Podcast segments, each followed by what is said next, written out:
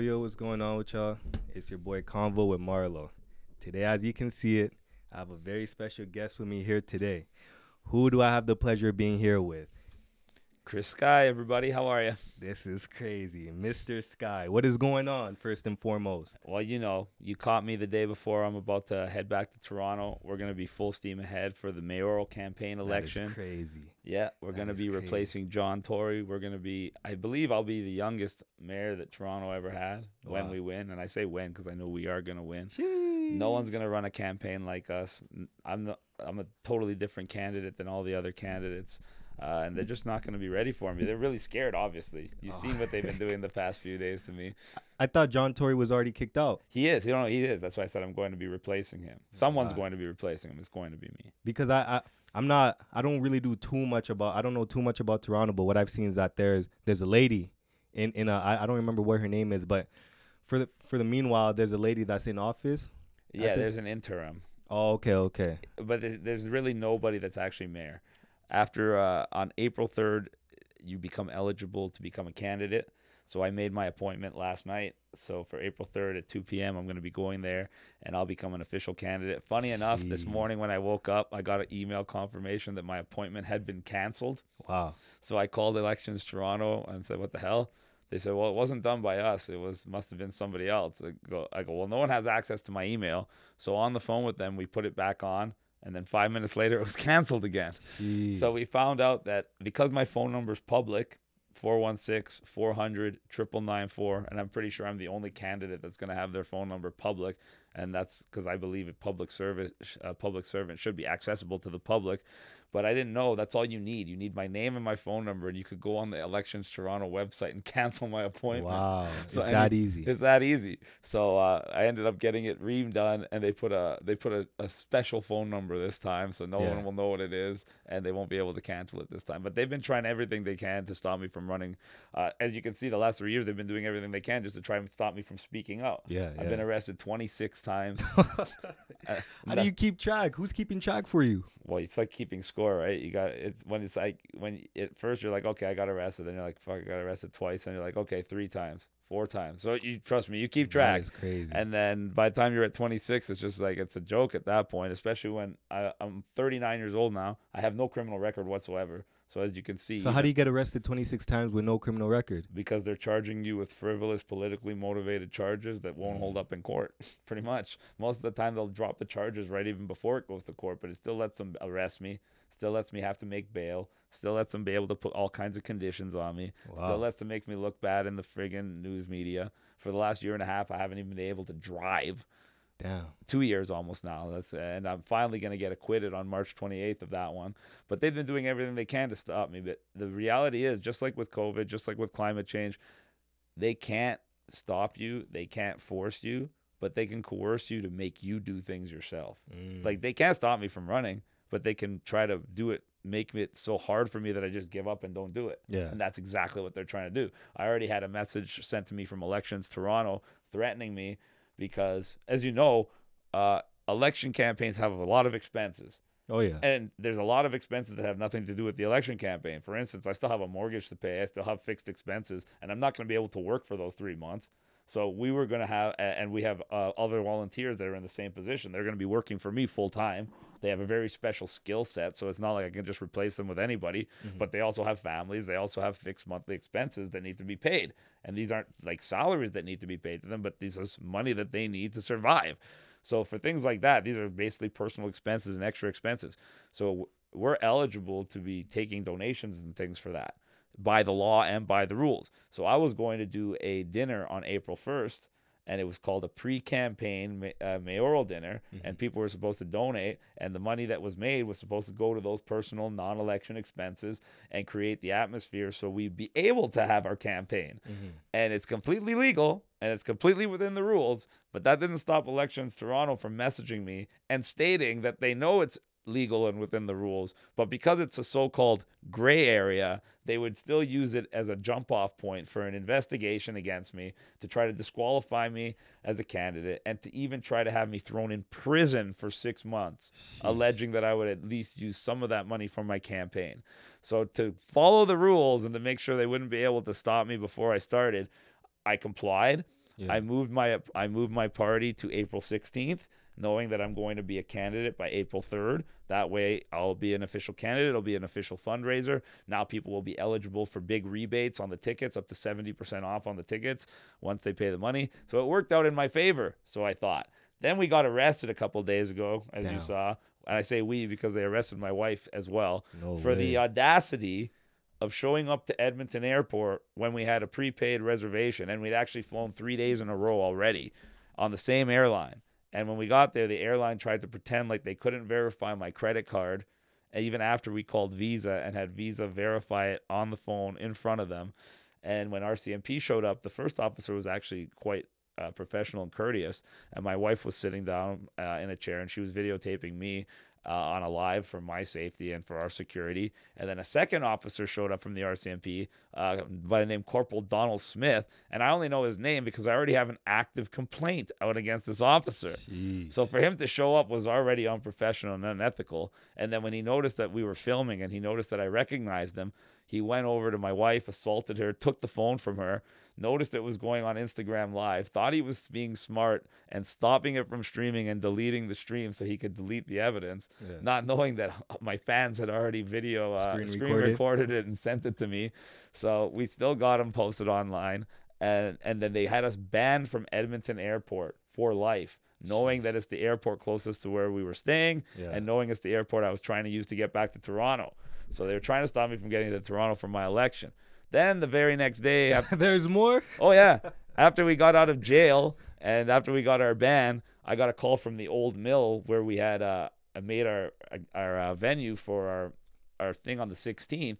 And these people, they when we went there, they were applauding everything I do. They knew I started a nonprofit called Back to Work at the beginning of the pandemic to help small businesses like the old mill that has a hotel, restaurant, and banquet hall stay in business. And they said, We applaud everything you're doing. We'd be happy to have your event here. And then all of a sudden, I got a phone call from them that I couldn't have my event there. Damn. Then I got an email. This one is my personal favorite Uh, because tr- people try to pretend, especially the media, they try to pretend like I'm a nobody and I'm not even a serious candidate, so they don't have to talk about me. Meanwhile, I got another lawyer's letter from Goodman's Law, which is the largest law firm, one of them in Canada, Yeah. and it's the official law firm for the Conservative Party of Canada.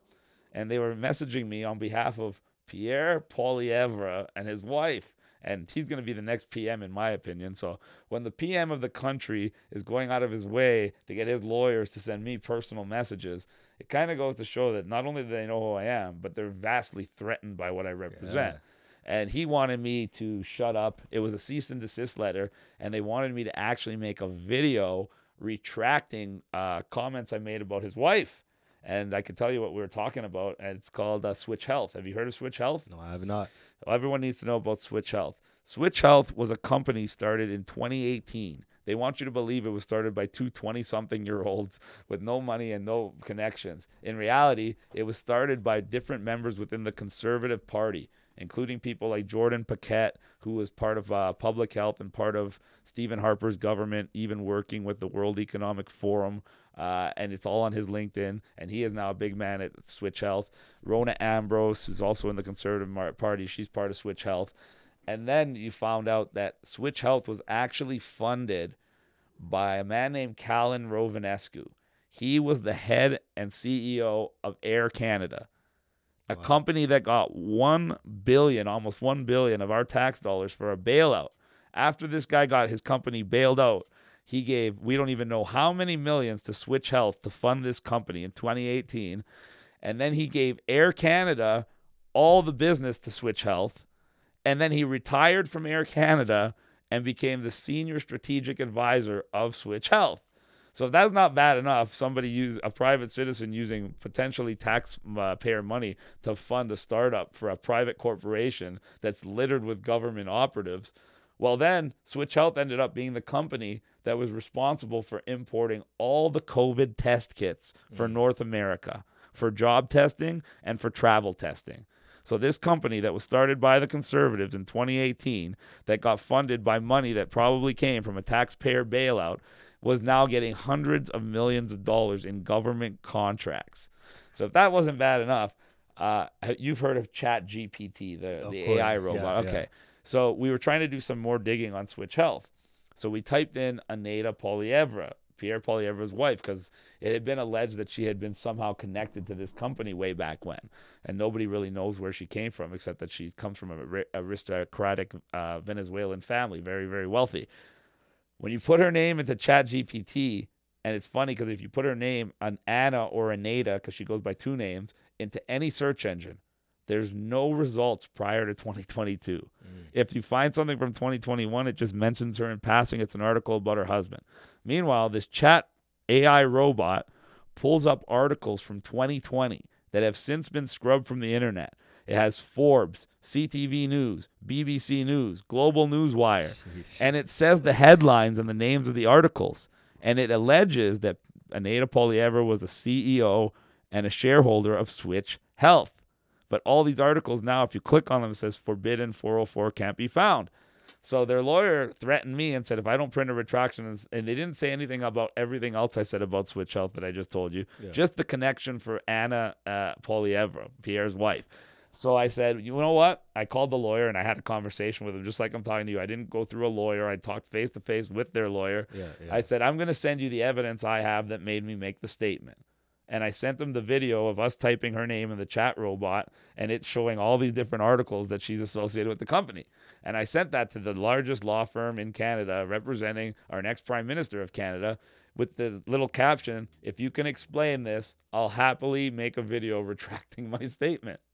I haven't heard back in two weeks. Wow. But then I did get arrested just a couple days after telling them that. So if you think this is all coincidence and not involved, including them canceling my appointment when I just made an appointment to, to go in there, it's not. This is all targeted. They don't want people to think that I'm not really running. They want people to think I'm not really serious. And then when I am running, they're going to do everything they can to try to ignore me in the media to make it people seem like there's only the choices that they represent. And in reality, that's not going to work either because we're going to be running a very special campaign uh, I'm going to be living with my entire campaign team. And yeah, that's I, I remember inc- hearing about that. And that's including a cameraman. And that's also for our safety because we've been told that our safety, personal, uh, physical safety is in question, especially my wife and I. And on top of that, we don't want them to try to frame us with anything because I've already been framed many times with charges and other things that I had to fight off. And we just want them to be able to help hold us accountable. And we want to show the public how people react to us when we're just walking around and doing our thing. Because yeah. they're going to try to pretend in the media that no one likes us, no one knows who we are, no one cares about us. Meanwhile, the people are going to see that every single place we go, Everyone's going to want to talk to us. Everyone's going to want to take their picture with us. Everyone's going to tell us they want to vote for us. So the perception that the media is going to present is going to be 100% alternate to reality. And thankfully, people uh, have come to terms with that because the last three years, the media has done nothing but lie to them. The government has done nothing but lie to them. The medical establishment has done nothing but lie to them. But me, I've done nothing but tell them the truth. Mm. So who are they going to believe at this point? The lying media, the lying government, and the lying medical establishment, or me that has been nothing but telling the truth? I, and I'm also in a unique position. None of these other candidates have the experience I have. Mm. People look at me and they say, "Oh, he's only 39." John Tory was 68. So what kind of experience do I have that he didn't? Well, how many of these people actually know about planning and development? Mm. Which is going to be a bedrock of the mayor's campaign, especially now that they're trying to introduce this whole new phase of development. They're calling 15 minute cities. Yeah. That is an entire overhaul of all the different planning and development policies that have been in place the last 20 years. And what has my job been the last 20 years? Planning and development and building. So not only do I understand it, I was in a unique position where I was working in the private sector in development, which meant I had to work with the government every single day. From the private sector, with budgetary constraints and timelines to worry about. When in the public sector, they don't have to worry about any of that. Yeah. So being able to cut through their red tape and work within their bureaucracy and still adhere to my timelines and my budgetary constraints, it shows that I can do what none of the other candidates can. I can work within the government, within the public sector, and I can do it efficiently. Yeah. And I can adhere to budgets and I can adhere to time constraints. They can't. They also don't have the ability to understand when they look at a blueprint for a 15 minute city, when they look at a traffic study for a 15 minute city, they don't know what they're looking at. Mm-hmm. I do. And I understand the implication that it's going to have on society today and further down the road. And that's why I know how dangerous it is. I'm the only candidate that's going to be calling these things out. I'm the only candidate that's going to be calling out the globalists. I'm the only candidate that's actually going to be reachable by the people, Mm. accountable to the people, transparent with the people. I could tell um, when you say uh, you're the only uh, type of person that the people could reach out to. That's not a lie because I was watching the podcast episode with X Exlo City. I can't remember Trent Out Loud, the Trent Out Loud podcast. Um, you said your phone number on it, so I'm like, you know what? Let me let me give it a try. Let me try to call this phone number. I call it on the very last ring. You pick up. I'm like, no way, this is him. Uh, we- um, I talked to you for about another 30 seconds. Come to find out that it really is you and and it's crazy to think that like you actually put your phone number out there because that's something unheard of that's something the best thing you could do to try to contact someone of your status is email or you got to know someone that they know and hope to god that they inform that person that you're trying to get a hold of them. And that's why and that's why all these so-called public servants are full of crap because they put all these insulating layers between them and the actual public they're supposed to serve on purpose. So mm. they make it next to impossible for a person to reach them. I'm the complete opposite because I actually serve the people. So if you have a specific problem, I don't care who you are, I want you to be able to reach me. And I will answer. You can ask my wife. I'll answer like 22 hours a day. so so if if you do serve the people why why do so many people well this is what i see online why do so many people always feel so attacked by you some of the things you say are Oh, this isn't right oh he he hates this type of people why why is that always what i'm seeing the vast majority of that is fabricated and lies because they can't argue with what I say. They can't debate truth with lies. So what do you do? You slander the truth teller. What do you slander him with? You call him as many bad names as possible and hope it pisses off that certain demographic. So I'm called a racist, a white supremacist, uh, uh, anti-Semite, an Islamophobe, anti-LGBT. Hmm. I'm called every bad label that they've created over the last 20 years because they figure that every single bad name they call me is going to piss a certain amount of people off. So if you call me a bad number enough names, you're going to piss off enough people. The reality is, if anybody talks to me for two minutes, they know that's all BS Yeah, and they know yeah. it's complete bullshit. So you think it's one of those if they don't have a story they'll make one? That's exactly what they do, and that's exactly. And then I don't have any skeletons in my closet. So they do things like, for instance, there's another gentleman with the same name. My real name is Christopher Saccoccia. Mm. My name Chris Sky comes from my company Sky Homes, which is the development and design corporation that I've worked for my entire life. So everyone's been calling me Chris Sky since I was 15.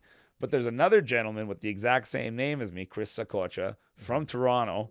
He's four years older, has a different birthday, and he has a very long and scary sounding criminal history. Mm. So people like to pretend that that's me and like to pretend that I have a criminal. If I had a criminal record, I wouldn't even be able to run for mayor. First of all, Yeah. in the first place. So it's complete bull. I wouldn't have had the guns that the government already confiscated from me if I had a criminal record. But it doesn't stop people from proliferating this. So people make up stories. People make things up all the time. I've had people make up fake tweets. Photoshopped, pretending like they're quotes of mine, fake Facebook things that are quotes of mine. Mm-hmm. It's all bull because they don't have anything real. And the last thing they want is for people to listen to what I have to say. So, how do you stop people from listening to what I have to say?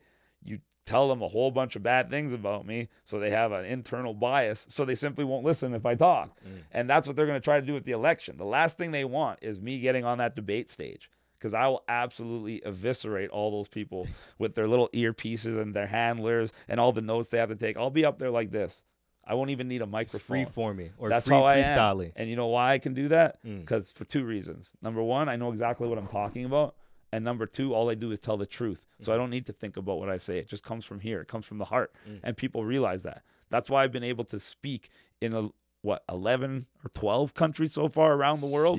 I'm invited to international conferences. In fact, even during my mayoral campaign, they called me to Brussels, Belgium to sit in at Parliament on May 2nd and then address the people on May 3rd. See, Um, ain't it, ain't it crazy that you think someone who gets so much hate, someone who has hate, hate for other types of people, wouldn't be getting would be getting invited to different countries to speak in front of different types of people. Mm. So it's like if the internet is saying the type of person you are is really true, how are you getting the opportunity to, to do all these types of things? How am I here with you right now? exactly? How did I treat you No. when you called me? Did I treat Oh. you like anything but with respect? No, sir. Th- nothing but respect. Thank you. It's crazy because um, I had a few friends. Usually, whenever I'm doing podcast interviews, I never let other people know who's coming on because I just feel like I'm jinxing it. I'm a firm believer in jinx. If you speak too much on it, Yeah. something's bound Okay, yeah, to happen. someone's gonna give you bad But- energy and try to sabotage. there you go, evil eye. So basically, when I was telling these guys that I was having Chris Sky on, they're like, "Hold on, you mean like the Canadian version of Andrew Tate, or you mean you know they? I'm they- definitely not the Canadian version but of that- Andrew Tate. that- that- that was some of the- especially after I saw him. Sorry, I gotta cut you off here because I don't want to be associated with Andrew Tate. After I saw him make that video where he said he would rather have sex with a tranny than an old lady. If the tranny looked like Megan Fox, just push the penis aside and have sex with it. Sorry, I do not agree with that. Uh, I, I'm sorry. That's No, no, just no, that- something. that- no, so but I it's do not want to be associated with that it's at all. it's funny. It's, it's just funny because um when again when I was telling. I, like I like I just told you, I'm not usually the type to let people know who's coming on next. But when I told them I was having you, they're like, "Oh, you're gonna lose followers. You're gonna lose. You're gonna lose this. You're gonna lose that." Um, he's gonna talk about things that's bound to get you banned, and I'm like, and I'm just telling. Uh, I was I was just saying where, eh, I've never had someone on that speaks this much truth. So if that's the case, I'd love to have him on. Whatever follows follows. Because the thing is, I've had many people on. I've had hundreds of people on with the two years that I've been doing this, and they always they always have a limit where they can speak. So let's say, how much money do you make a year? They leave that out. But I know I know for damn sure if I asked you, you give me you'll give it to me down to the penny. I'm not gonna ask that, but I just know with, with That's just, the, I- I- just the vibe that you're giving I me. have a weird. I have a weird. I'm kind of morally obligated to tell the truth and do the right thing, and that's, and that's why weird because you don't run into people uh, that usually uh, the types of people you really run into is like um, they would give you like 60% of the truth and omit the rest you is like 100% which is crazy because again you're not used to that type and of they thing. ask the other reason I'm abrasive to some people. Because number one, it's like you said, they they just try to slander me as much as possible to make it so people won't listen to me. Mhm. Then a lot of people that do listen to me,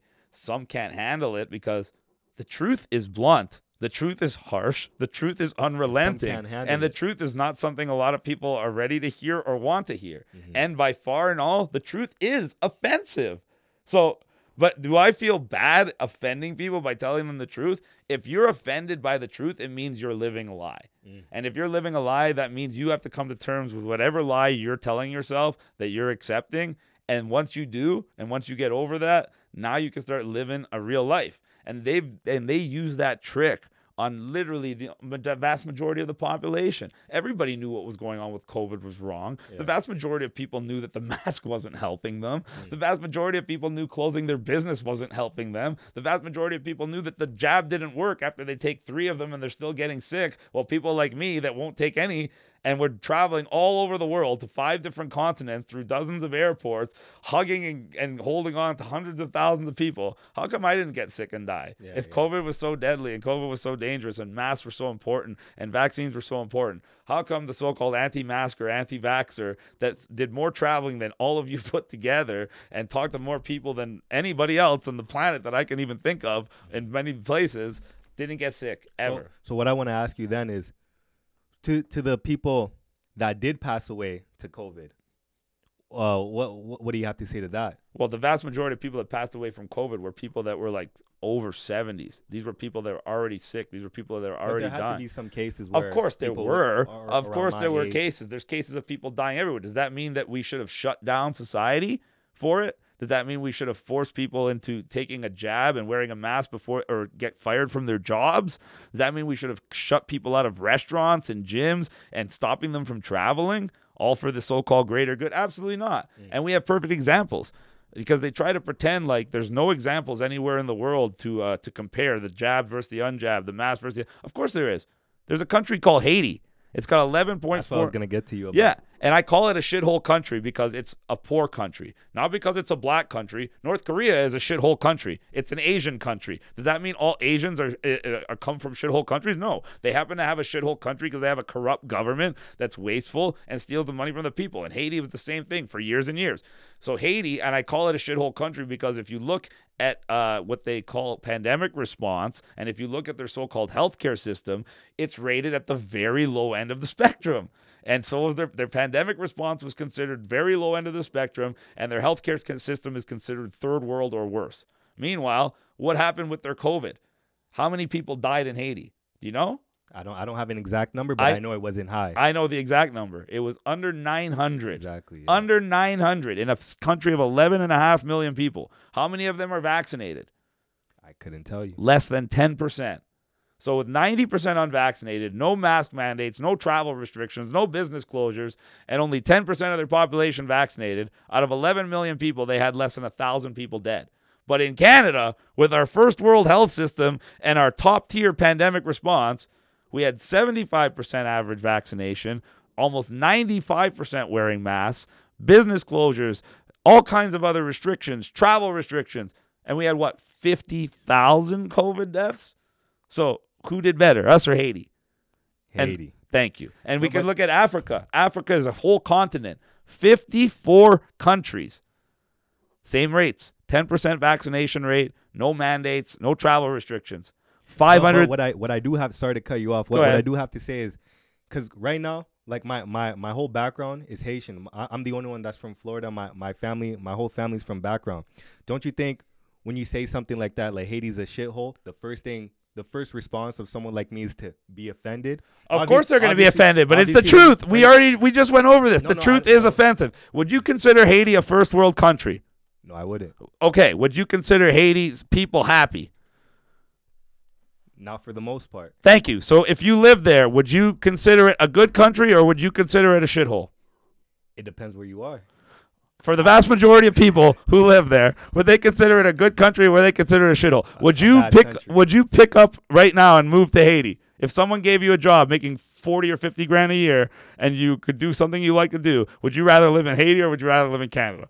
I hear it. Canada. Thank, thank you very the, much. The thing So is, there's what I, what I point. want you to know is, I completely hear what you're saying, but but like think about it. You're with your last name. I'm assuming you're from Italy. Yes. you got to be from Italy. But imagine, um, and they're turning Italy into a fucking shithole, No, but- but- but unfortunately. all all and it's my is- favorite country in the world. all I'm saying is now imagine you with your Italian background, your whole family's from Italy, and the first few words I say to you is, Italy is a is a shithole. Wouldn't I would now, say why. Wouldn't, wouldn't and I would agree. Well, and then if you told me reasons first- that I agree with, I would agree with you. Now, but the very first reaction is it not normal to be upset when you hear some someone talk about your background like that? Wouldn't you feel some type of if way? somebody was talking to me personally, if someone was talking about Italians in general, maybe, but we're not talking about people in general. We're not talking about a race in general. We're talking about a specific country, and it's the specific conditions in that specific country that make it a shithole and has nothing to do with the people that live there. Haiti could be 100% white people why the and word- it'd still be a shithole. Why the word shithole? Why not just not the best place to be at? Shithole is the word that Trump uses for countries. Shithole is a popular word in politics for that. That's why I use it. And I use it as an example because Canada's supposed to be the best. Haiti's supposed to be the worst. So what's the worst? Shitty. So I tried to show them how a so-called shithole somehow destroyed a so-called first world country in pandemic response and COVID deaths. Mm-hmm. That's why. It's to make shock and awe and make people aware that how did a so-called shithole with absolutely no pandemic response and one of the worst healthcare systems in the world have far less COVID deaths with far less restrictions? No, I, I definitely hear that part. That's but- the whole point. But but it's just like the first few words. It's like whoa. You, know what I'm saying? Like let's say let's say there was a whole clip of you explaining exactly what you just explained. Uh, people on the internet like to take the 10 of course, clips. they can do that with and then- anything, though, and, bro. And that's crazy because exactly. Um, you can make Mother Teresa look bad if if you if you just cut out. They did a clip. They did a clip the other day on the internet when, uh, and it was from the Viva Frei show that you were just watching.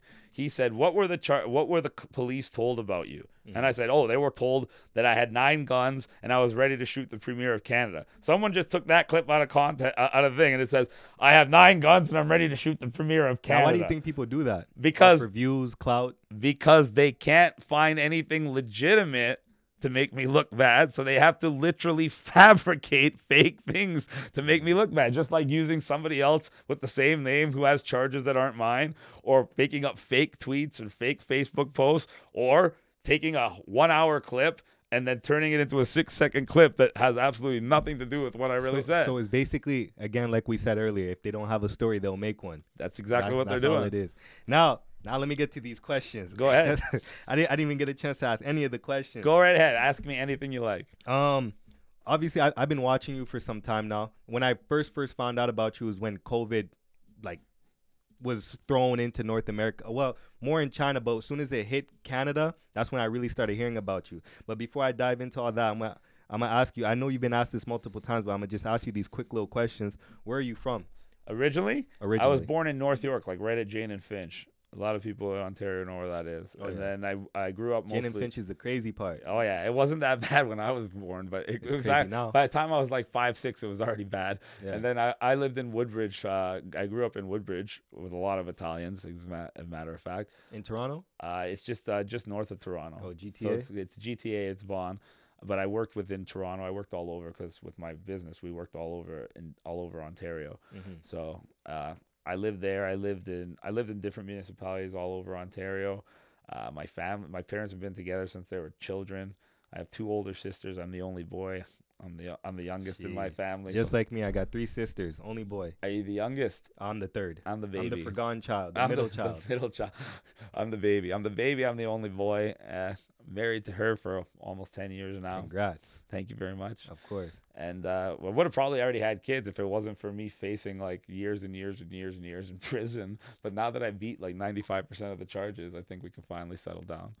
It's about time. Well, yeah, I didn't want to go go. Uh, I didn't. I didn't want to have a baby and then find out I'm gonna have to go to jail or something. That would have sucked. For an extensive amount of time. Nobody wants to go through any of that. Obviously, Since not. since you're an honest person, I gotta ask you: Are those veneers? no, they're not. Everybody those teeth are too damn perfect. Everybody perfect. makes fun of my. Okay, let's get the record straight. I'm gonna look right at the camera for this. The three things I hear every day about myself. These are the three biggest the the, the insults I get online. Mm-hmm. My veneers. Number one, they're not veneers.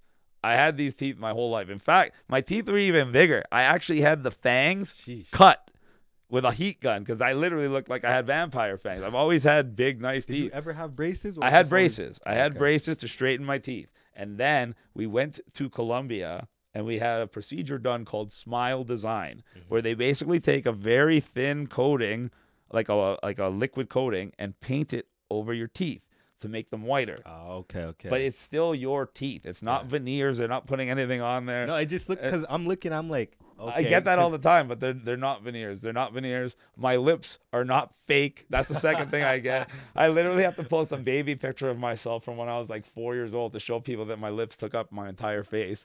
And then the other thing, I know I don't have Botox, guys. I'm 40 years old. Give me a break.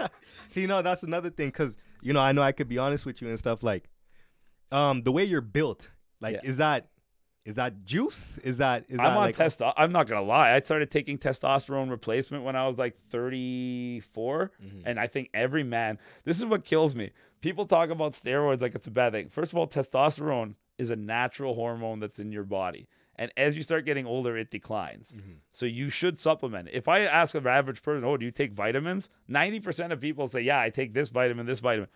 If you get a blo- if you get blood work done, they don't just check your vitamins; they check your hormone levels, mm. your testosterone, your free testosterone, your estrogen, your cortisol, etc. Your hormone levels are far more important for your health than your vitamin levels.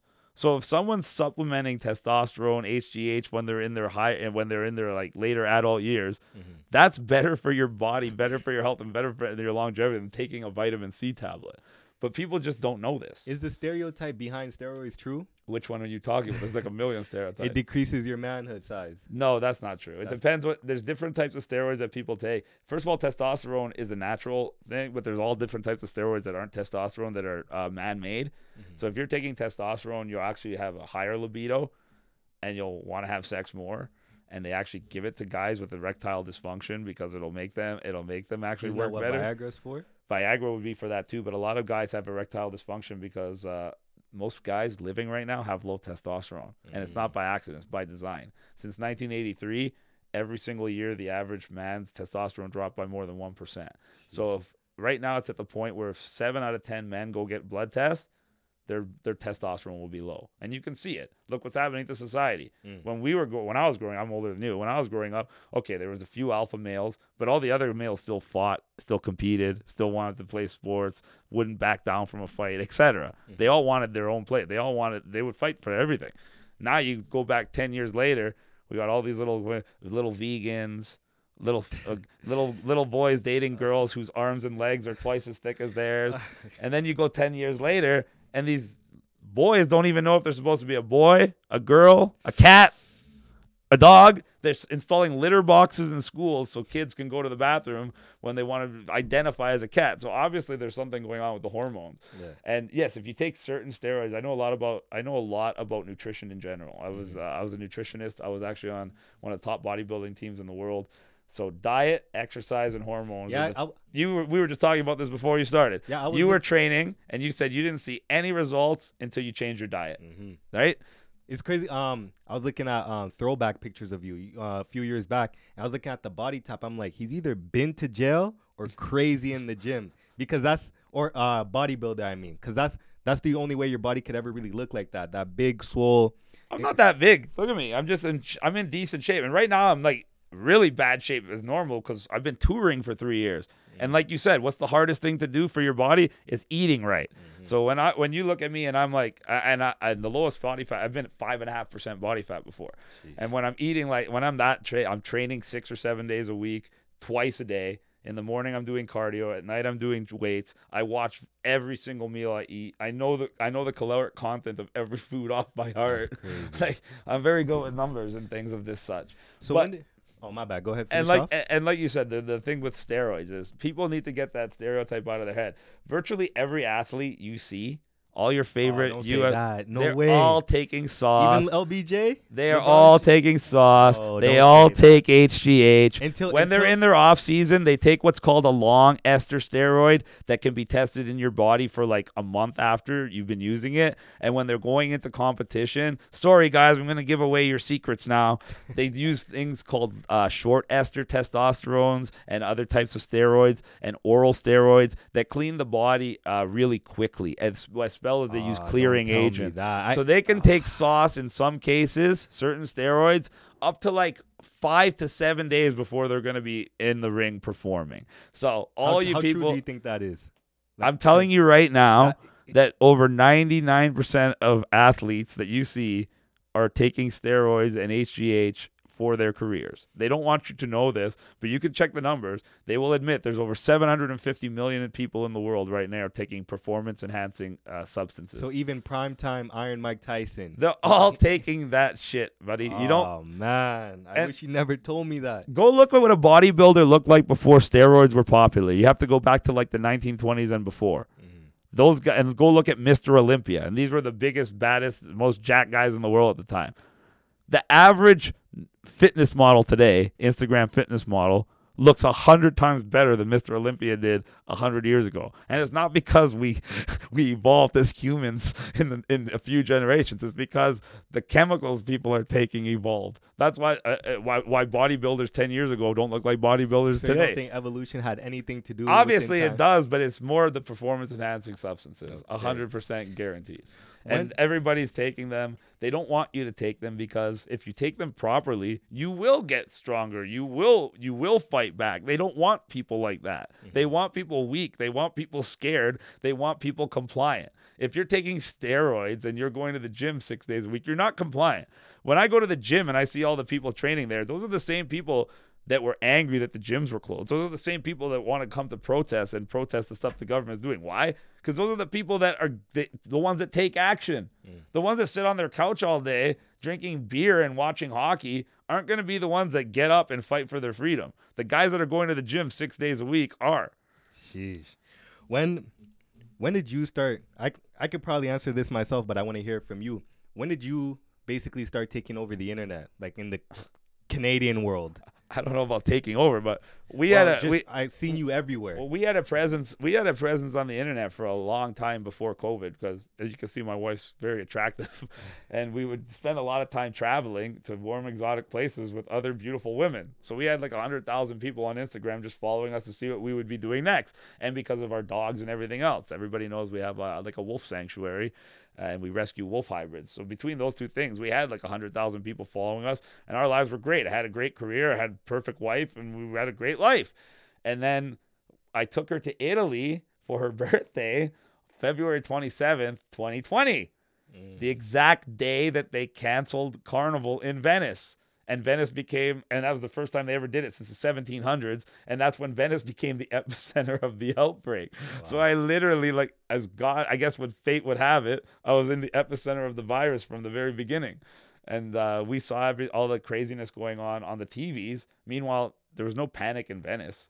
Everyone was chilling, shopping, eating. I was at the gym, but on TV, everyone's dying in Venice, and everyone's calling us wondering how if we're okay. And I was like, guys, we're fine. It's the TV lies to you. Just stop watching TV and you'll be okay. And when we left uh, Italy right before it got locked down, we spent some time in France and Netherlands a couple days before we came back to Canada. Mm-hmm. So we were in that unique perspective where we had to jump off uh, on everything. And we tried to warn everybody at the time that they're going to lock everybody down, but nobody really listened.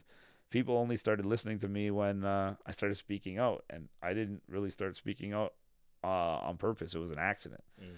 I just went to a protest because she found a protest online, and I've never been to a protest. I'm not political. I don't believe in the left and right paradigm. I don't believe in the two party system. It's all corrupted, and that's why I never ran for anything. And the only reason I even believe in the mayorship is because it's the highest ranking position in government that doesn't require any political affiliation. So because there's no political affiliation and because it's a municipal election, it's a lot harder to rig uh, than the federal election. So I believe I can get a fair shot and I can get in there. And once I get in there, I can make a lot of change. Mm. Um, so back to the Trent Out Loud podcast. I, I, watched that podcast at least twice, maybe. Did he even ever upload the whole podcast? Because I'm pretty sure it was, it was, the whole thing. Okay. I'm pretty sure it was like 45 minutes. It, it had to be the whole thing because I, I, was watching it for a little bit. But um, there, there's two things that I, I strongly was like kind of against as he was interviewing you, I, I felt like he had more feelings within that interview rather than trying to get the facts out. Thank you. He didn't know what the hell he was talking about. I, I wouldn't. I wouldn't say he didn't know what he was talking about. I'd just say there was more feelings. He did a lot of times because I would ask him specific questions and he would say, "I don't know, but I believe or I feel like you said this," yeah. and I'm like, "Well, how are you having an interview with somebody, and you're and interviewing me about a topic?" But you can't even ask me questions about the topic because you don't even know what we're talking about. Yeah, it's that, but it's just like I'm real strong on if you're interviewing someone, especially when you bring someone on, you know what they're like, or you should know what they're like, the whole background. You should know what type of personality they're about to bring to your platform. So for you to get your whole feelings involved, yeah, and obviously when feelings are involved, God knows how you're gonna react. Yeah. It, you're, you're always gonna do things that you're gonna end up regretting. So that was one thing I, I wasn't a big fan of.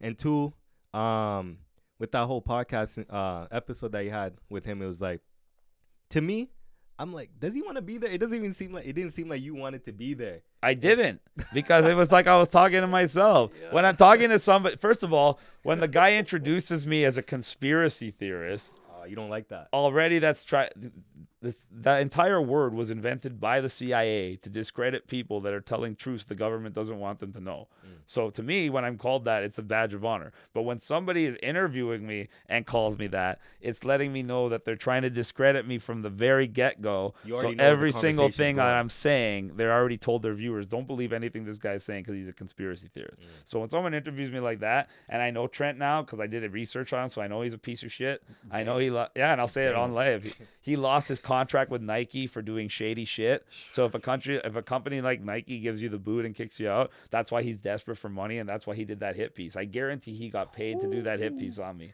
See, I well, guarantee. I'm, I'm, not. I'm not gonna get into that. I guarantee. I'm not gonna get into that. He got paid to do that hit piece on me because he didn't know anything about me. He didn't know anything about what we were talking about. He did that, and he was told get Chris Sky on there and try to make him look bad to black people. That's what he was told. Was so he, it's it was quite obvious, and that's why I wasn't giving him any respect because it was it was just obvious it was a it was a really badly you saw it from the start where where and, it was going. and, and, I called him out from the start. What what what I what I what I did like where the conversation went was um you was talking about uh, how the government was is taking control and he said they're not physically taking control.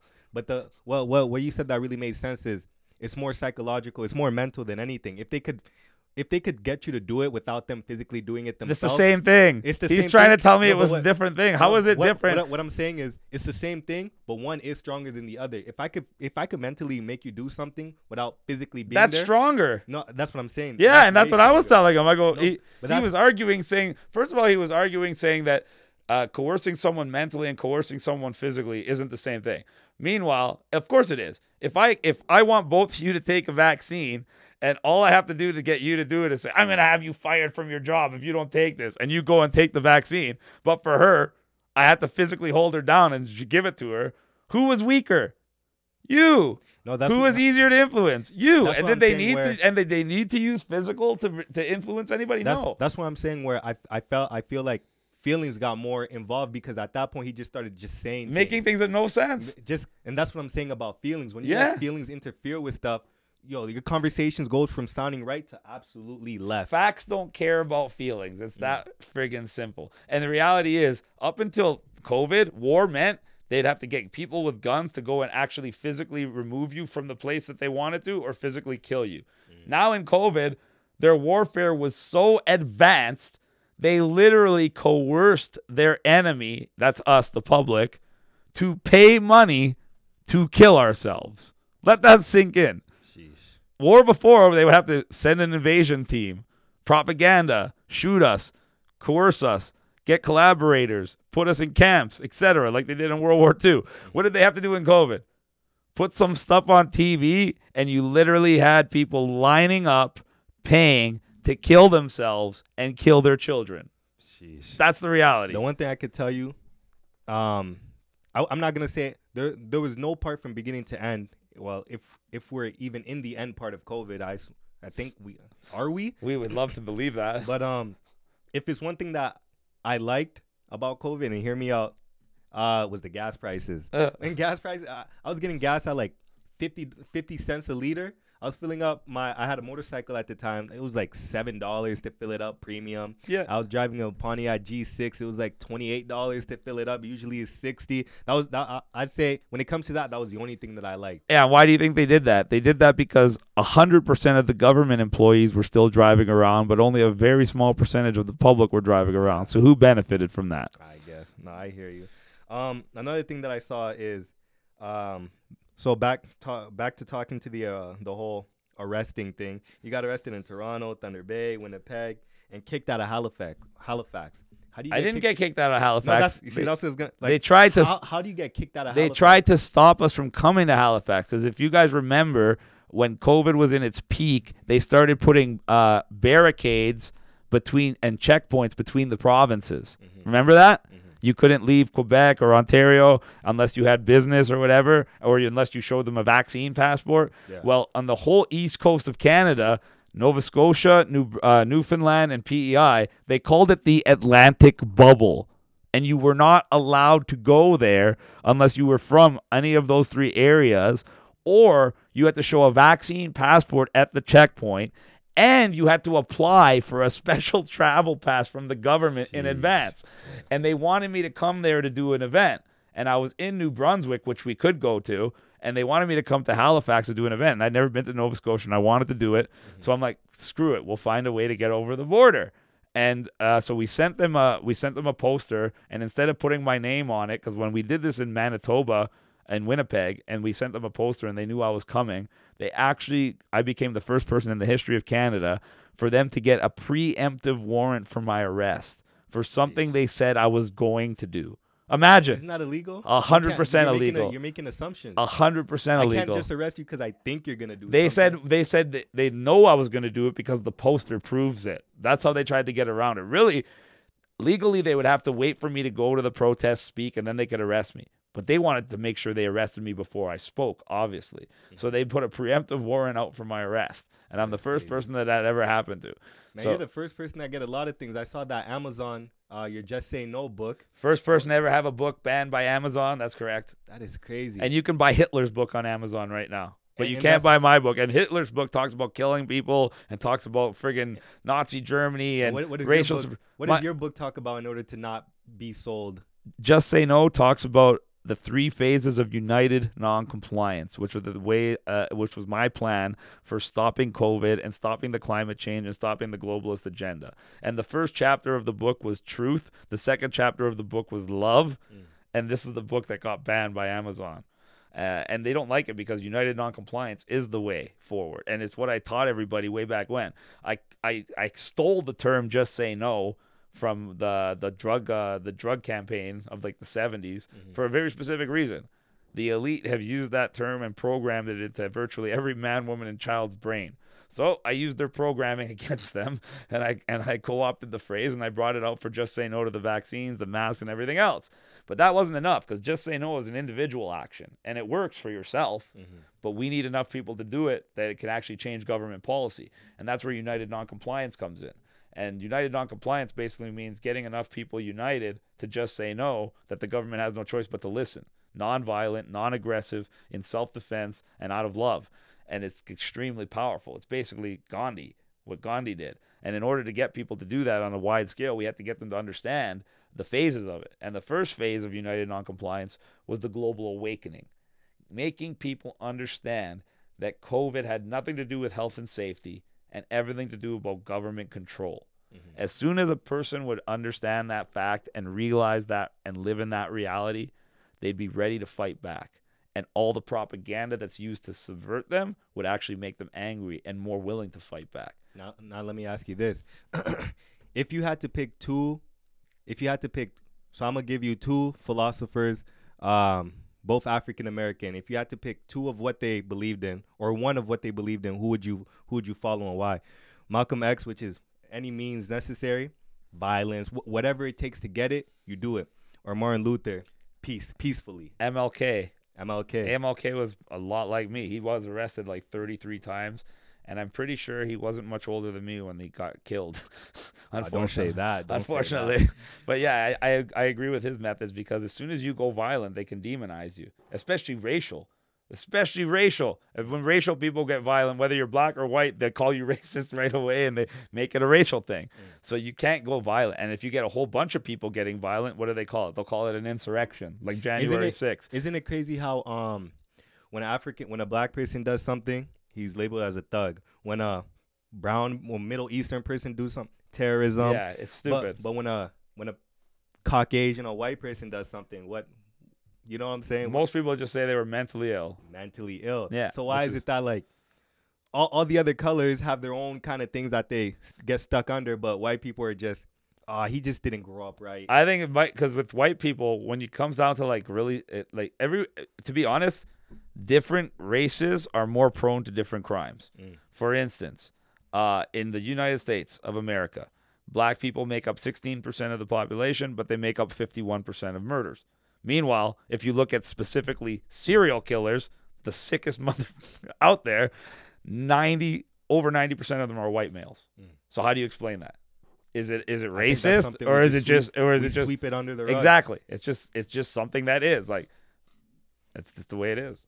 Um, why, why do you think your country is trying to silence you? That's- No, no fly list, suspended driver's license, or did they did they suspend it or they took it away from you? They alleged that I no they allege that I tried to run over police officers and alleged that I was planning on killing people with saw that. guns. So they, they- used it to take away my license. They used it to take away my guns, and they used it to pretend that I'm an ele- um, attempted murderer of both police officers and politicians in the media to try to make me look as bad as possible. They even arrested me for beating my wife, and then subsequently dropped the charges right away, but not before they made wonderful headlines that say, "Oh, he beats his wife and he tries to kill cops and he tries to kill Where politicians." did they get the beating wife from? Oh, that was wonderful. Uh, it was.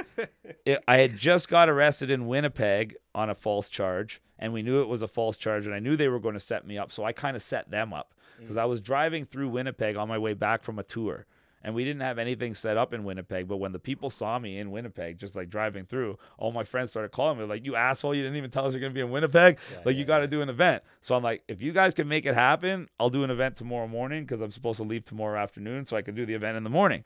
So sure enough, they got an event made for me. But before I went and did the event, because this was where I had that preemptive warrant for me in Winnipeg, so I wanted to make sure I didn't have any outstanding warrants.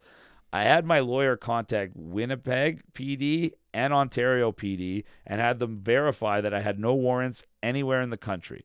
So I knew I'd be okay to do the uh, the protest the next day in Winnipeg. Yeah. But I also knew that if I did the protest, it was more than likely that Winnipeg would still arrest me illegally because that's how Winnipeg is. They're very, very corrupt. And I knew that from the first time I went there.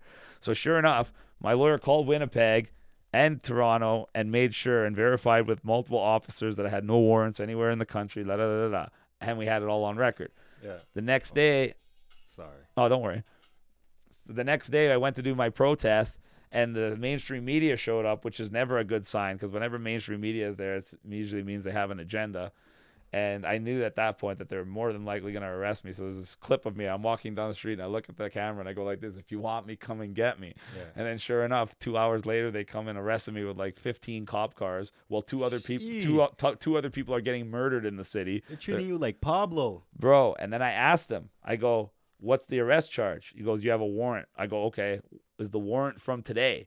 Because just last night I had no warrants anywhere in the country. But he didn't know I made this phone call. And the mm. cop was like, no, it's a warrant from a couple months ago. So right away I knew that it was a false arrest. It was a manufactured fake warrant. Mm-hmm. And I knew that I had them caught red-handed because we had it on record from their own police department last night that I didn't have a warrant. So they bring me to the police station, and I won't wear a mask anywhere, even at the police station. So in order to try to force me, they handcuffed me behind my back and put it on me, and I still like took it off on the wall with no hands. So they put one of those Hannibal Lecter spit hoods on me and they car- and they carried me around uh, the the thing. So they had me in the jail cell, and then obviously my lawyer called them and asked them, "So when did that lawyer pop, or when did that warrant pop up in the system?" And they couldn't lie because it says right on the computer that the warrant popped up in the system right as I happened to be speaking Of course. from two months ago. That wasn't there last night. So they got caught red-handed, literally manufacturing a warrant in the system as I was speaking, just so they could justify an arrest and they had to let you go. first they had to give me the bail hearing and they threatened me in the bail hearing they say you better not say anything to the judge da, da, da, da, and i'm like okay and as soon as they put me in there obviously i told the judge everything i just told you and within few minutes they had to let me out but not before they gave me a roughing up for telling the truth uh, and Roughing then up. yeah, yeah they, They put hands on you? oh f- they always do bro No way. Oh, yeah. Batons. not batons this time but they're like they, they straight fists? Yeah, and they throw you around and you're handcuffed behind crazy. your back, so you can't like you can't and if you can't do anything, like if you do anything, they say you're resisting, so you just have to let them do whatever they want. That is crazy. It's not cool. They do it all the time. They get Oh away my with it. But they had to let me out that And night. it's crazy because people say that type of stuff doesn't happen. Oh, it happens Canada. all the time. They say it doesn't happen in Canada. It happens all the time. Wow. Just like the fake no, the illegal no fly list. But so they had to let me out. I was only in jail for a couple hours. They didn't even charge me with anything because they knew they were screwed. And right away, I made a video and it went viral. And I knew they were going to come back after me because it went too viral and it exposed their corruption, exposed the false arrests and everything. So we started driving home from there to Toronto. And it's like a 30 hour drive still almost from there. Sheesh. So we had been, I had just got out of jail. I was still in the same clothes from the jail. Hadn't even been able to shower yet, and we're about. Tw- we drove about twelve hours, and now we're back in Ontario. And I see that they had just put out a new news article to try to debunk everything I just said about the false arrest. We stopped uh, t- for my buddy to pray. He's a Muslim, and he was with us, and he had to pray. So we stopped at a gas station to pray, and I was just frolicking in- with my wife in the parking lot.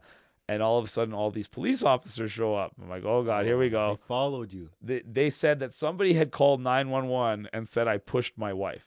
And, and I pushed her into the car and slammed the door on her legs. So they were they were uh, demanding to see my wife's legs. So she pulled up her pants and showed them.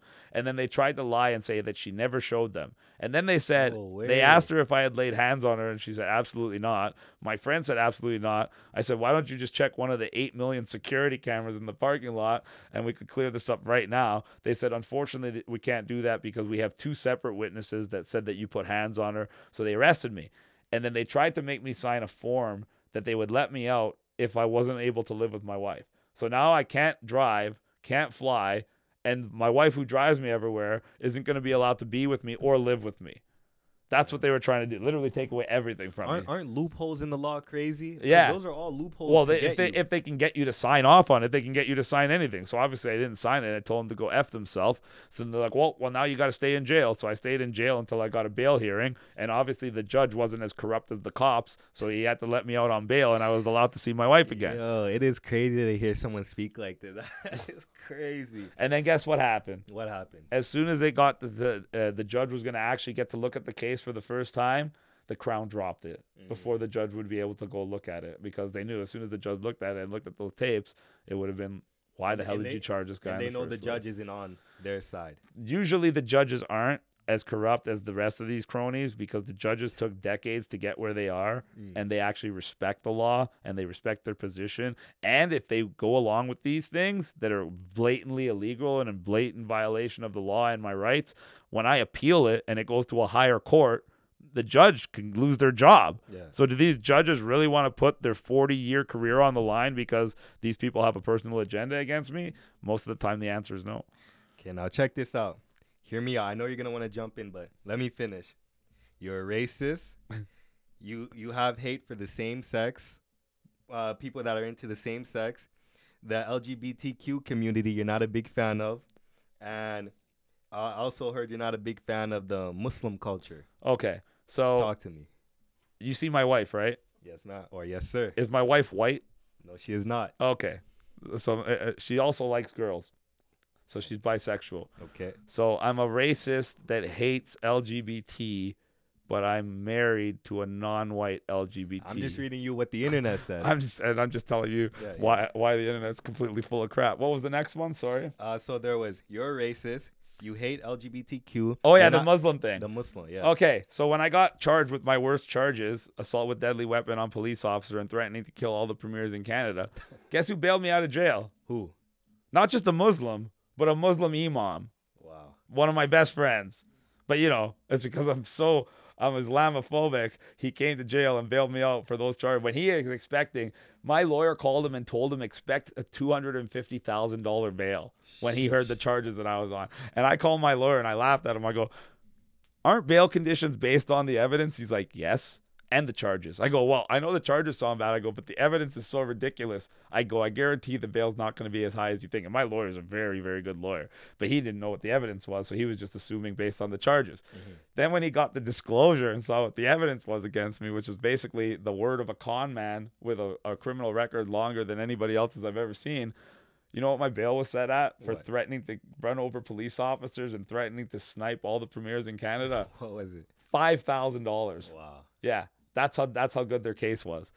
But they didn't tell you that in the media. In the media, I was a cop killer and everything else. That's Yeah. crazy. I was watching the the the quick um when you tried to run over a cop. The the two unmarked or not two was it un- one unmarked vehicle that was following you? They cornered you Not even corner me, bro. It was worse than that. They followed me from my house, and the only because reason they couldn't get you out of your house. They could get me at my house. Oh, the only reason they didn't want to get me at my house, cameras. thank you. Mm. And they tried to lie. So they have undercover officers staking out my house. My house is five acres with fence all the way around and gates to get into the house. And I have security cameras everywhere because I was building a new house. So there's security cameras for construction.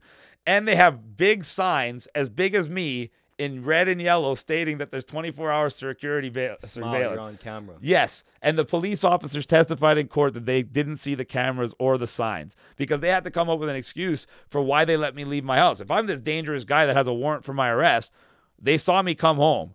I stayed home for an hour while I packed my bags. I was going on tour that night, mm. and then I grabbed my gym stuff and I was going to go to the gym before I started my tour. Mm. So I was home for an hour. So why didn't they arrest me at my house if I have this warrant for my arrest, where it's a lot safer than letting me get in a car? So now I'm a danger to myself, a danger to the public, and a danger to the officers. Yeah. They didn't arrest me at my house because they were planning on doing something illegal and they didn't want it on camera. So they even made sure that their car was far enough away that the cameras couldn't catch them, mm. but they're pretending like they didn't see the cameras the whole time. So when I did leave my house, they followed me. And remember, they're in a completely unmarked car. You could be sitting in this car. There's no computer, no decals, no lights, tell. no nothing. It's Not just a even a Dodge Escape is none of it's that. just a normal. Dodge Charger, silver Dodge Charger, completely unmarked. They're in civvies clothes, uh, and they have black masks on. Mm-hmm. And they lied about the black mask. One officer said they didn't. One officer said he can't remember. Then they might have had it with them. They don't know. They were literally their stories never matched. And believe me, it was the scariest day of my life. So I remember everything quite vividly. I was driving. I turned right right onto King Road from Keele in King City. And now picture this. This is me. I see this car coming and overtaking me on the left lane, and the only reason I even notice them because I see two guys in the car with black masks, and I'm like, look at these idiots wearing masks in the car. Like it's like a joke we have, right, with the the COVID thing. And now they just come in front of me in the middle of the road and slam on their brakes to the point where I have to stop in the middle of the road or I'm gonna rear end them. Now, before I can think of what's happening, a guy jumps out of the driver's and passenger side in plain clothes, black masks, with guns in their hand, and they go like this and they start running at me. And, and then when they get five feet away from my car, they start bringing up the guns like they're going to shoot me in the face. So I don't know about you. What would you do in that position? What would I do? Reverse. That- oh God. That's exactly what I did. I reversed on an angle to make sure that A, it was easier for me to go around them, and B, I was out of the line of fire. And then, even by the officer's own testimony, they they testified in court that I accelerated slowly while making sure the wheels were turned to go around them. And then when I went around them, then I accelerated quickly to get away. Jeez. And then when I noticed that they and they didn't even get in their car and try to chase me. Why not? Because they already knew they were doing something illegal. One one thing I gotta ask you, don't don't you think this type of lifestyle is kind of scary? Because let me put it like this: let's say all these cops that are trying to get you, right, and you manage to get some of them fired because they they're lying under oath. They do this, and now they lose their jobs. Yeah, now they're But gonna come after me. but yeah, that's what's gonna. They lose their job, but they have your information. They know where you live. They know what time you're gonna be home. They know your schedule better than you do. Don't you think that kind of? you don't and, think and, I- and and you're not allowed to have weapons. You're not allowed to have any. any and in a place like Canada, you can't really defend your. you think that's all coincidence, or you think they do all of that on purpose to try to intimidate people like me to stop doing what I'm doing? I guess. Thank it, you. It just seems like you're not afraid to like die at any given moment because obviously, knock on wood, I don't. I would never want that to happen, but you just never know what some people will do when they lose. it sounds bad, but I'm not afraid to die. Mm. I'm not afraid to die for freedom. And a lot of people feel that way. That's why we had world wars where people fought and died for freedom. Mm. And this isn't even a war where people getting shot at with guns. This is a war where they're literally telling you to do something you know is wrong and know is against your best interest, but because you don't have the balls to say no, you're going to go along with it and screw yourself and screw your family. There's no way in hell. And when I look around, I feel for the children. And mm-hmm. I would rather be dead than 10 years from now walk down the street in my 15 minute city with my personal carbon allowance and look at any of the kids in the road and know that I failed them.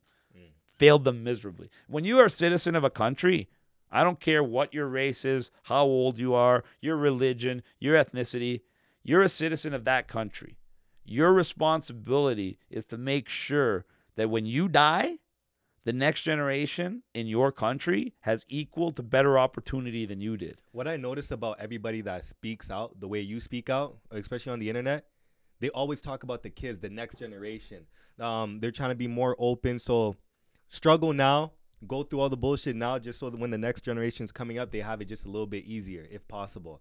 That's what I'm noticing about everybody. Like just speaks freely. because it's going in the opposite direction, bro. They want the kids to own nothing and be happy. And when I talk to young kids, and they all talk to me, I'm on Six Buzz and all that shit, so they love me. When we go to the mall, we get like bombarded with 18 to 20 year olds. It's awesome, and I believe they actually come out and vote for us too, which is even better. But when I talk to these kids, when I was 16, 17, the only thing I cared about was getting a license and getting a car because a car represented adulthood, freedom, yep. etc. Right? Yep. You talk to these kids these days, even 20 year old kids, they don't have a license because they know that they won't be able to afford a car, insurance, gas. And they when you talk about them having a job and saving money so they can maybe buy a home, they laugh. Mm. I'm never going to be able to afford a home. They already got it programmed in their mind. You're not going to own a car. You're not going to own a house. And that's exactly what the new climate change agenda is all about. Mm. In a 15 minute city, 90% of the people are not going to own a car in a 15 minute city with a personal carbon allowance, the vast majority of people are not even going to leave that 15 minute city for the majority of their life. This is what they want for you. And they already got the youth programmed to to like accept it. It's mm. scary, but there's a lot of kids that aren't accepting. There's a lot of kids that are defiant like me, and those are the, that's really the reason I'm fighting. Mm. Because if I was just fighting for the people that are 40 plus, who gives a shit? We're gonna be dead soon. And if we die and we didn't accomplish anything, what did we do? So we made our lives okay for the next 20 years and we still sold out the next generation? No, doesn't work Um, like that. One quick question, just kind of off topic, real quick. What, what's your thoughts on electric cars? I think they're a giant scam. Now, the reason why I'm asking is because uh, I, I was watching a video and, it- and it made a real good point where electric cars are a nice thought. Like once you, th- okay, cool, I could talk to the car, it goes wherever I tell it to go.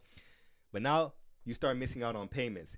You can't use your radio. Let's say that they, they disable the radios and make. Buddy, they have the Ford the Fords, if you miss a payment, it, It repossesses itself that is crazy. yes, and the electric car. Have you ever had an electric car in Canada? Mm-mm. Uh, you know what happens to electric car batteries in the winter? Uh, They lose about 80% of their charge. we don't have regular, especially in Edmonton. Our winters here are. Thank you. normal. I know people Minus have electric cars in winter. They're supposed to get 500 kilometers in the tank. They get 100 kilometers. Sheesh. And that's what they want. They don't want you going anywhere. And then what? They can turn off your electricity whenever they want. They can turn off your car whenever they want. it's it it's it's about control. Control. and they know that an electric car is more expensive. So if they make a law that states, "Oh, everybody needs to have an electric car," all of a sudden 25% of people can't drive anymore. Mm-hmm. And just like that, they eliminated car ownership for a quarter of the population. It's funny because I, I saw something. I think it was just somewhere in the states. I don't. I'm not sure if it was like part of the Western world, but I know for sure it said um by 2030 you have literally what you just said. You have to have an electric. Bro, that's vehicle. Canada. That's Trudeau already said 2025, 25% of all new sales have to be electric. By 2030, it's all new sales.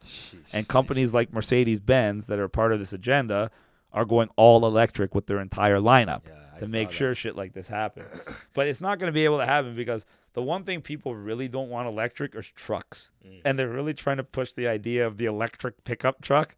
And pickup truck drivers, especially in Alberta, those are the last Yep. people that are going to buy an electric. There, Yep. there might be one out of every 10,000 Albertan pickup drivers that'll want that electric pickup. And that's if you gave it to them for a really good deal. Because all these pickup trucks that are electric are like over $100,000 when you can get an equivalent and better truck for like 30 grand.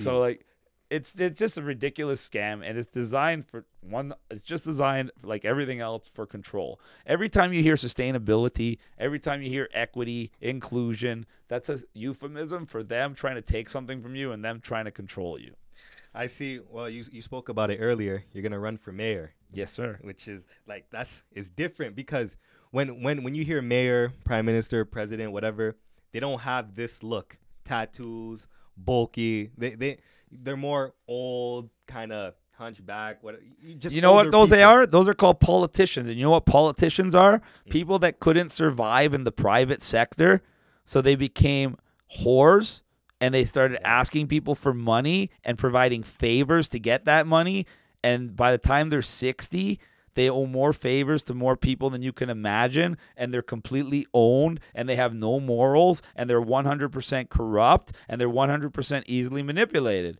And then you have someone like me that becoming mayor for all the other candidates becoming mayor is like a job opportunity a pay raise a power grab a career opportunity. Most of them are politicians. So for them it's just a, a, promotion for me it's a sacrifice. I have to give up my private career i have to give up my family life and i have to put ourselves at risk. Not just our our safety but our reputation and everything else. Obviously they're going to be trying to come after me trying to arrest me. So for me, for all these other people, there's all these benefits to becoming mayor. For me, the only benefits to becoming mayor are for the people once I become elected. There's only downsides for me unless I win. And if I win, there's some good there's some obviously there's some perks and bonuses for me, but in the in the end it's a big risk. It's something I don't need to do. Me and my wife could be living on a beach in Mexico right now, but I'm Yeah. doing it because I believe it's the most effective way to accomplish what I've been trying to accomplish the last 3 years. Now, now what I what I strongly believe is if you can get if you can get uh people with within the age of like 18 to 25, 26 to vote for you, you're in. But the the issue with that is we're we're not looking to vote. Some of us don't really care about it. We all of us have this mindset where our vote won't count. Our vote won't matter. Our vote won't be that one different that that one extra vote that you need to win. So what's what's your way to kind of get to the youth? I got two words for you. Rob Ford. Mm. Everybody made fun of him. He's fat. He smokes crack. He's a loser. He's not going to go anywhere. Well, guess what? In the last election, John Tory only got 29% of the eligible voters to vote. That means 71% of the eligible voters just simply didn't vote. When Doug Ford ran, he got over 60%, a record setting number of people to come out and vote. And how did he do that?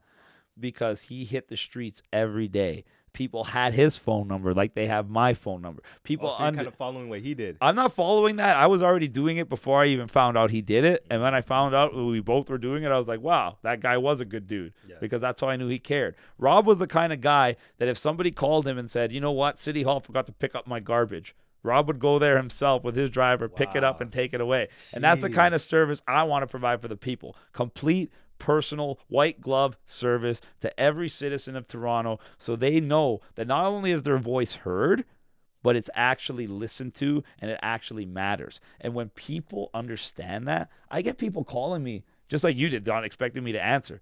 But they're so excited they cry on the phone. No way. Yes, because they feel such a disconnect from their government and they feel so out of touch that they literally feel helpless. Yeah. But I give people hope. And I give people hope for the right reason. I don't give people fake hope. I give people hope that they know that I will stand up for them. They know I will fight for them. nice. They know I'll be honest with them. But don't and think- even the people that don't like me, Mm. even the people that I offend with my honesty, guess what? Mm.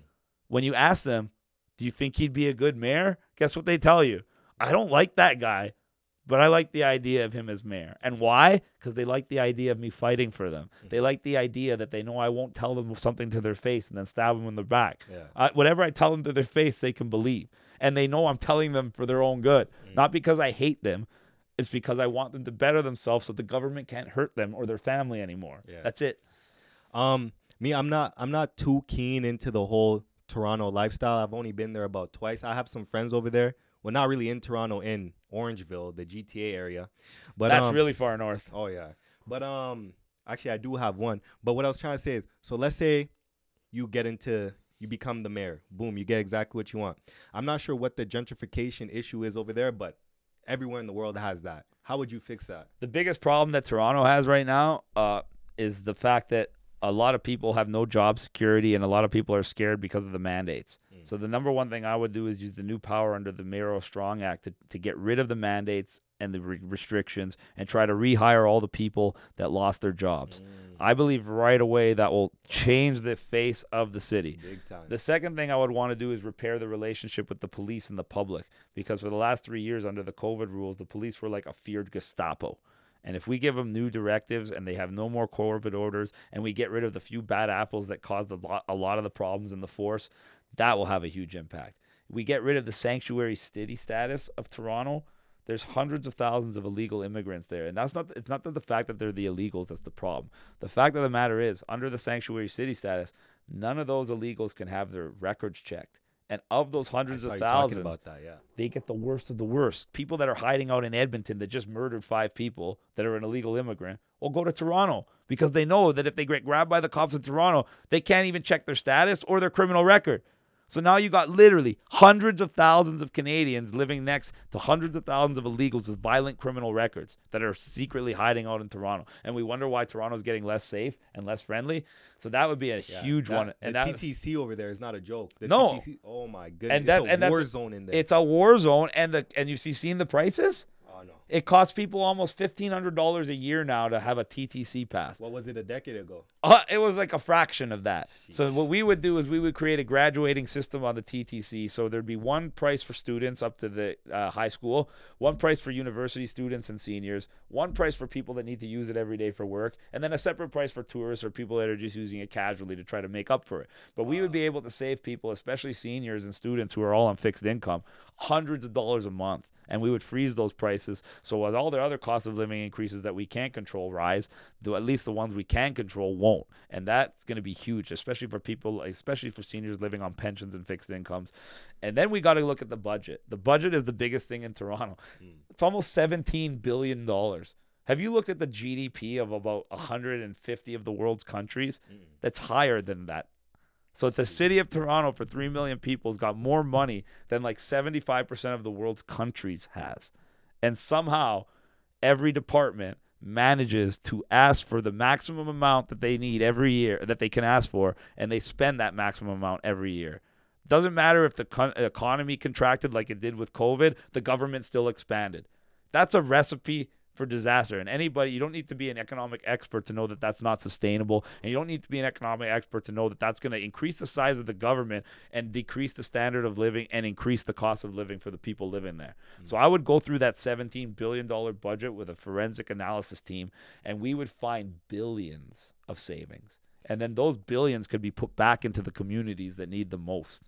Man, say say what you want about Chris Sky. You, you know what you're talking about, and that's what I like. And what really what really got to me is the connection that um public servants, the police officers have with civilians, which is it's, It's crazy because it gets to it got well here in Edmonton, it gets to a point where I'd be with a group of friend of mine. Um, we're going on with our day, just doing whatever. We see a cop drive by, and we're just we, we haven't done anything, but we just feel get like- scared. We just feel Yes. like we we have to. Why would anyone want to feel that stress? When I was growing up, I don't know how old you are, but when I was even how old? 24. So when I was maybe a little younger than you, even like 17, 18, we looked up to cops.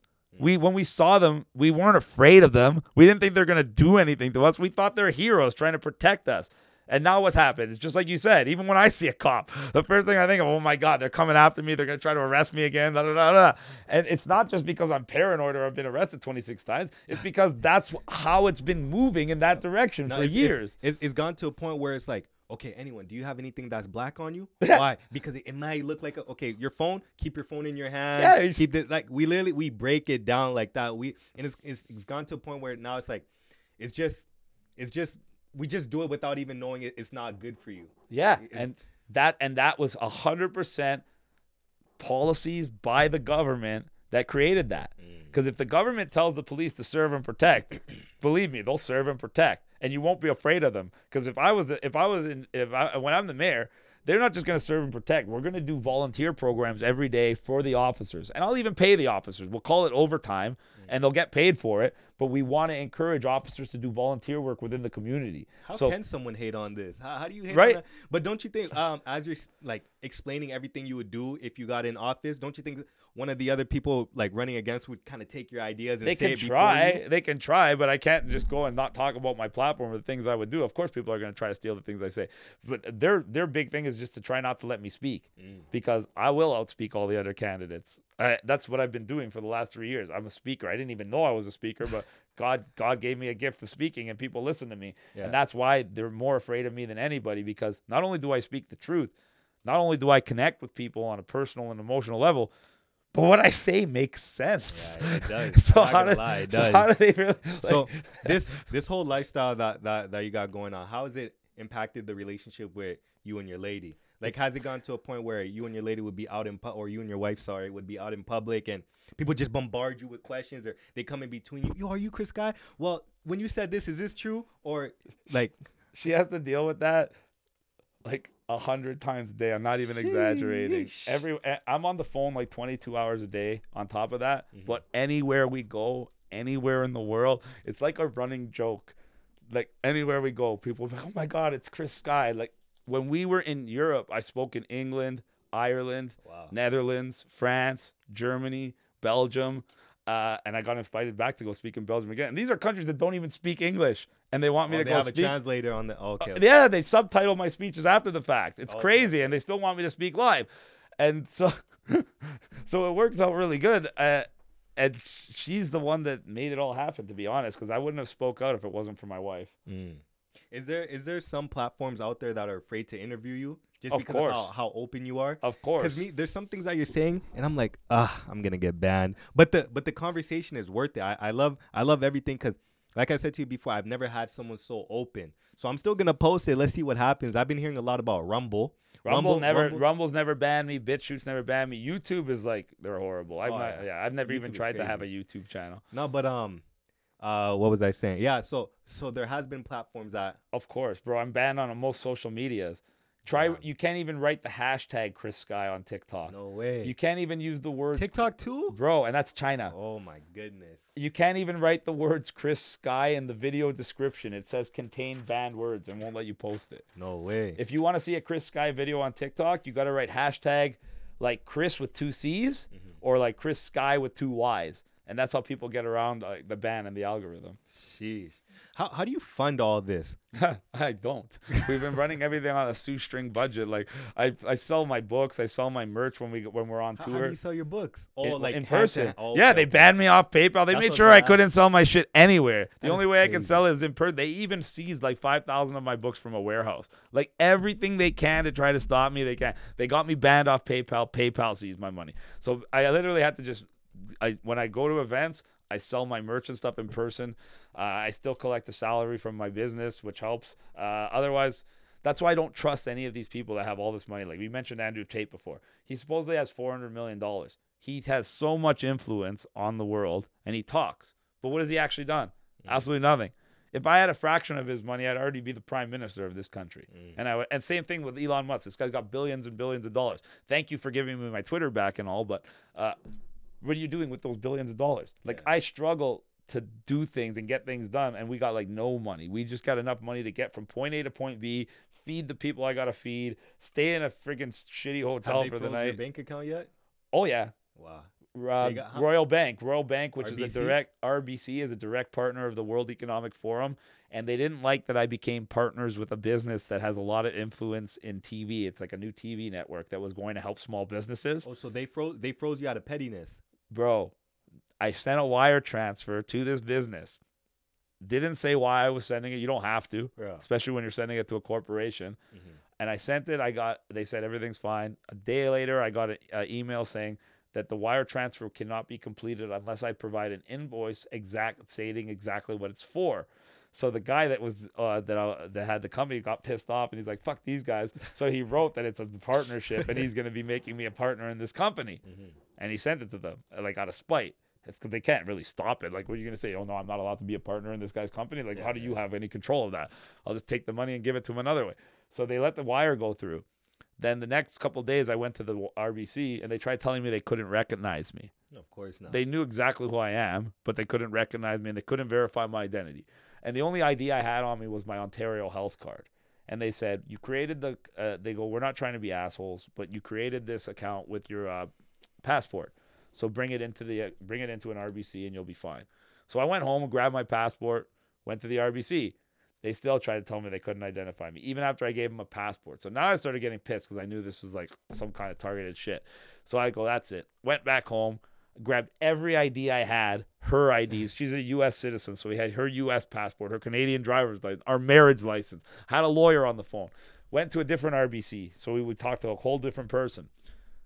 They still said they couldn't identify me. Mhm. And then they told me that they knew this was ridiculous, so they wanted to help me. So they took my IDs and they went into the back room and said they were calling the fraud department. In reality, they called the RCMP and tried to say that I was causing a disturbance in the No bank to way. try to have me arrested. They backstabbed you like that. Yeah. Then the RCMP showed up and they're like, "What's going on here?" And they saw me just sitting there. I wasn't sitting talking to anybody or doing anything.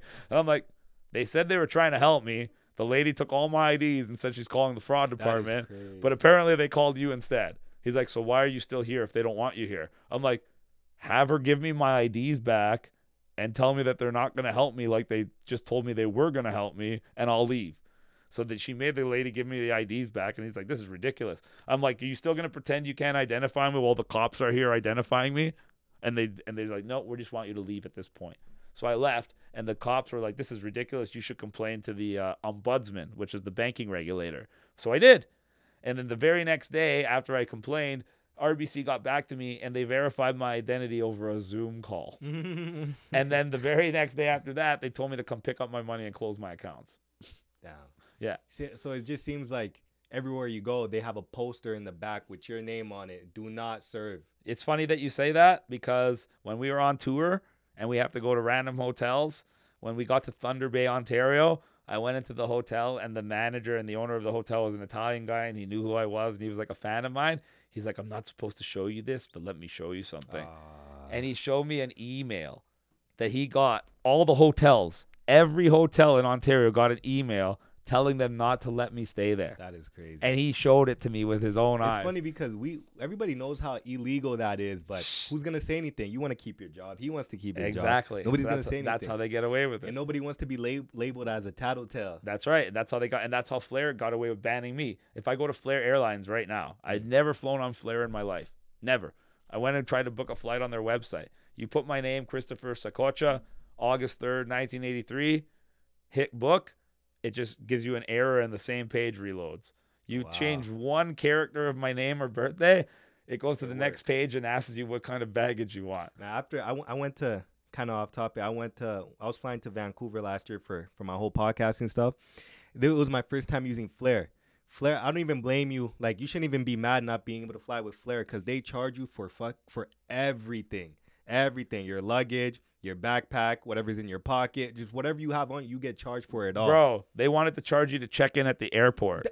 yeah, like They who char- does that? They charge you for check in. And then after I checked in and they charged me for check in, they told me they couldn't verify the credit card I used to book the flight. Sheesh. So I called Visa right in front of them and had Visa verify it for them. yeah. So then they got scared because they thought they're going to get in trouble. So they let us through security and even didn't let us pay for our bags. That was nice of them.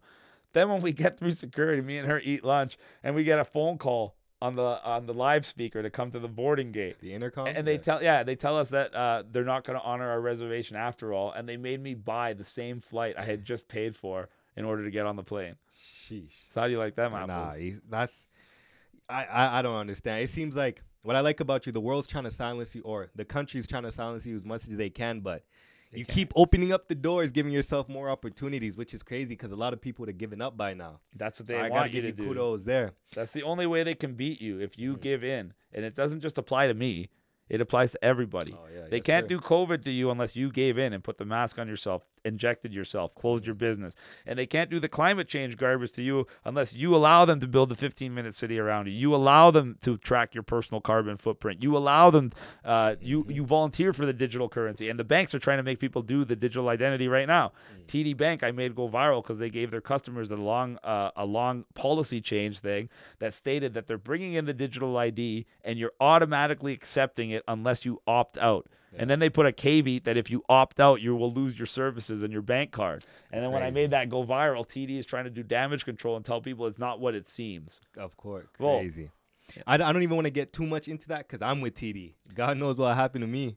But um, my my last question here that I got for you is um, out of all the interviews that you've done, uh, in your past three years, three four years on your big rampage, uh, wh- what would be your least favorite and why? My least favorite, Your least favorite. possibly Rebel News. Rebel News Because is I got- still up. It's up there. So when I walked out on them, because this is after, because I used to love Rebel, and let's be real, Rebel was a good company at one point. They used to get all their funding from PayPal and YouTube, so they had to rely on their users, and that's when they uh, were putting me and her on there virtually every week, and we were getting them a lot of views, bringing them a lot of funding, and they treated us very well. They covered our protests fairly, they covered our events fairly, and Ezra even did like a 40 minute piece on me where he called me the Jay Z of Canada, the hero we need, whether we know it or not. And he'd like big me up better than anybody. Yeah, yeah. And then they invited me into the studio for an interview, uh, which I had done many times before. So I went in, and this time it was just like a different, uh, different energy. And David Menzies, who was a good friend of mine, or so I thought, started the hit piece on me, uh, basically trying to throw me under the bus uh, for the PPC and what happened with Ottawa. And then they tried the whole Holocaust denial garbage. Yeah. And I ended up having to walk out of the interview. And then I found out right after the fact that they had gotten kicked off of PayPal and kicked off of YouTube. So they had a whole new source of funding. And whoever that new source of funding was, was trying to make them more like a mainstream media news outlet, aka fake news, and didn't want them associating with people like me. Like right now, I bet Rebel won't even cover that I'm running for mayor. That's crazy. Meanwhile, they would cover if I was having a protest before. See that? Um, I'm gonna start wrapping this all up because I didn't I didn't think we'd be talking for this long, and my batteries are running low. Where for people that are trying to get in contact of you, trying to find you, your socials, because it took me a while to find. it's very socials. hard. They banned most of my stuff. I just got my Twitter back. If you uh, type Let Chris people know where to find you. If you type Chris Sky's Twitter in Google, it'll pop up because it's go, it's under my uh, my real name, Chris Saccoccia one, and people aren't going to be able to spell that.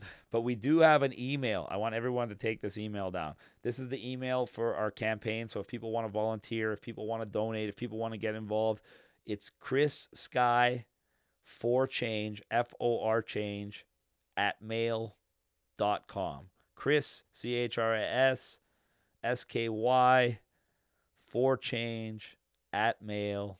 and Yes, sir. everybody knows my phone number. Yes, it's sir. 416 400 9994. And everybody that thinks it's crazy for me to give out my phone number, yeah, at one point I was getting over 1,100 phone calls a day. It was ridiculous. And I still have all the instant messages and text messages and everything today. But if I didn't give out my phone number, especially when they delete all my social medias and everything else, I would miss the one out of those 10,000 phone calls that was the one that was critical for my success. Mm. Because nothing I do, I can do on my own. Everything I've done, I might be the face, I might be the guy at the front of the line, but I have amazing people behind me. I have amazing people beside me. And if it wasn't for the whole team I have with me, there's no way I'd be able to accomplish what I've accomplished already. And there's no way I'd be able to accomplish what we're going to accomplish. Yes, sir. I want to thank you for coming on. I want you to know every time you're in E Town, you're in Edmonton. I'd like for well, I guess I have to hit you up because your your phone's probably going crazy as we speak. But you know, as soon as you hit me up, I answer. oh yeah. So whenever I find out in your city, I'd love to have, or in this city, I'd love to have you back on. I'll be back. I'm not sir. going to be. I'll be back because I got a house here with my dogs. So even though I'm going to be spending the vast majority of my time in Toronto for the campaign, Mm-hmm. I am going to be going to Belgium to speak at the Parliament, and I will be coming back to Edmonton to like. Well, I wanna. I wanna say good luck with everything you got going on. Thank you for coming on. Is there any final questions you want to ask me before I wrap this all up? I'm good, brother. I just thank you for a very professional and courteous interview. Oh yeah, oh yeah. And one thing I, I really did my best. I'm pretty good at is not involving feelings. That's, that's not something that's really in my nature, unless you unless you say something wicked. But even then, I'll talk to you uh, uh, like off camera rather than on camera. Makes more sense. Oh yeah, but yeah. Thank you for coming on. Again, whenever you're back in the city, please, please, please come back on. It'll be my You know where I live now. Don't give the address out. Don't worry. Your your secret's safe with me it's your boy Convo with Marlo, and Chris Sky. and I'm out.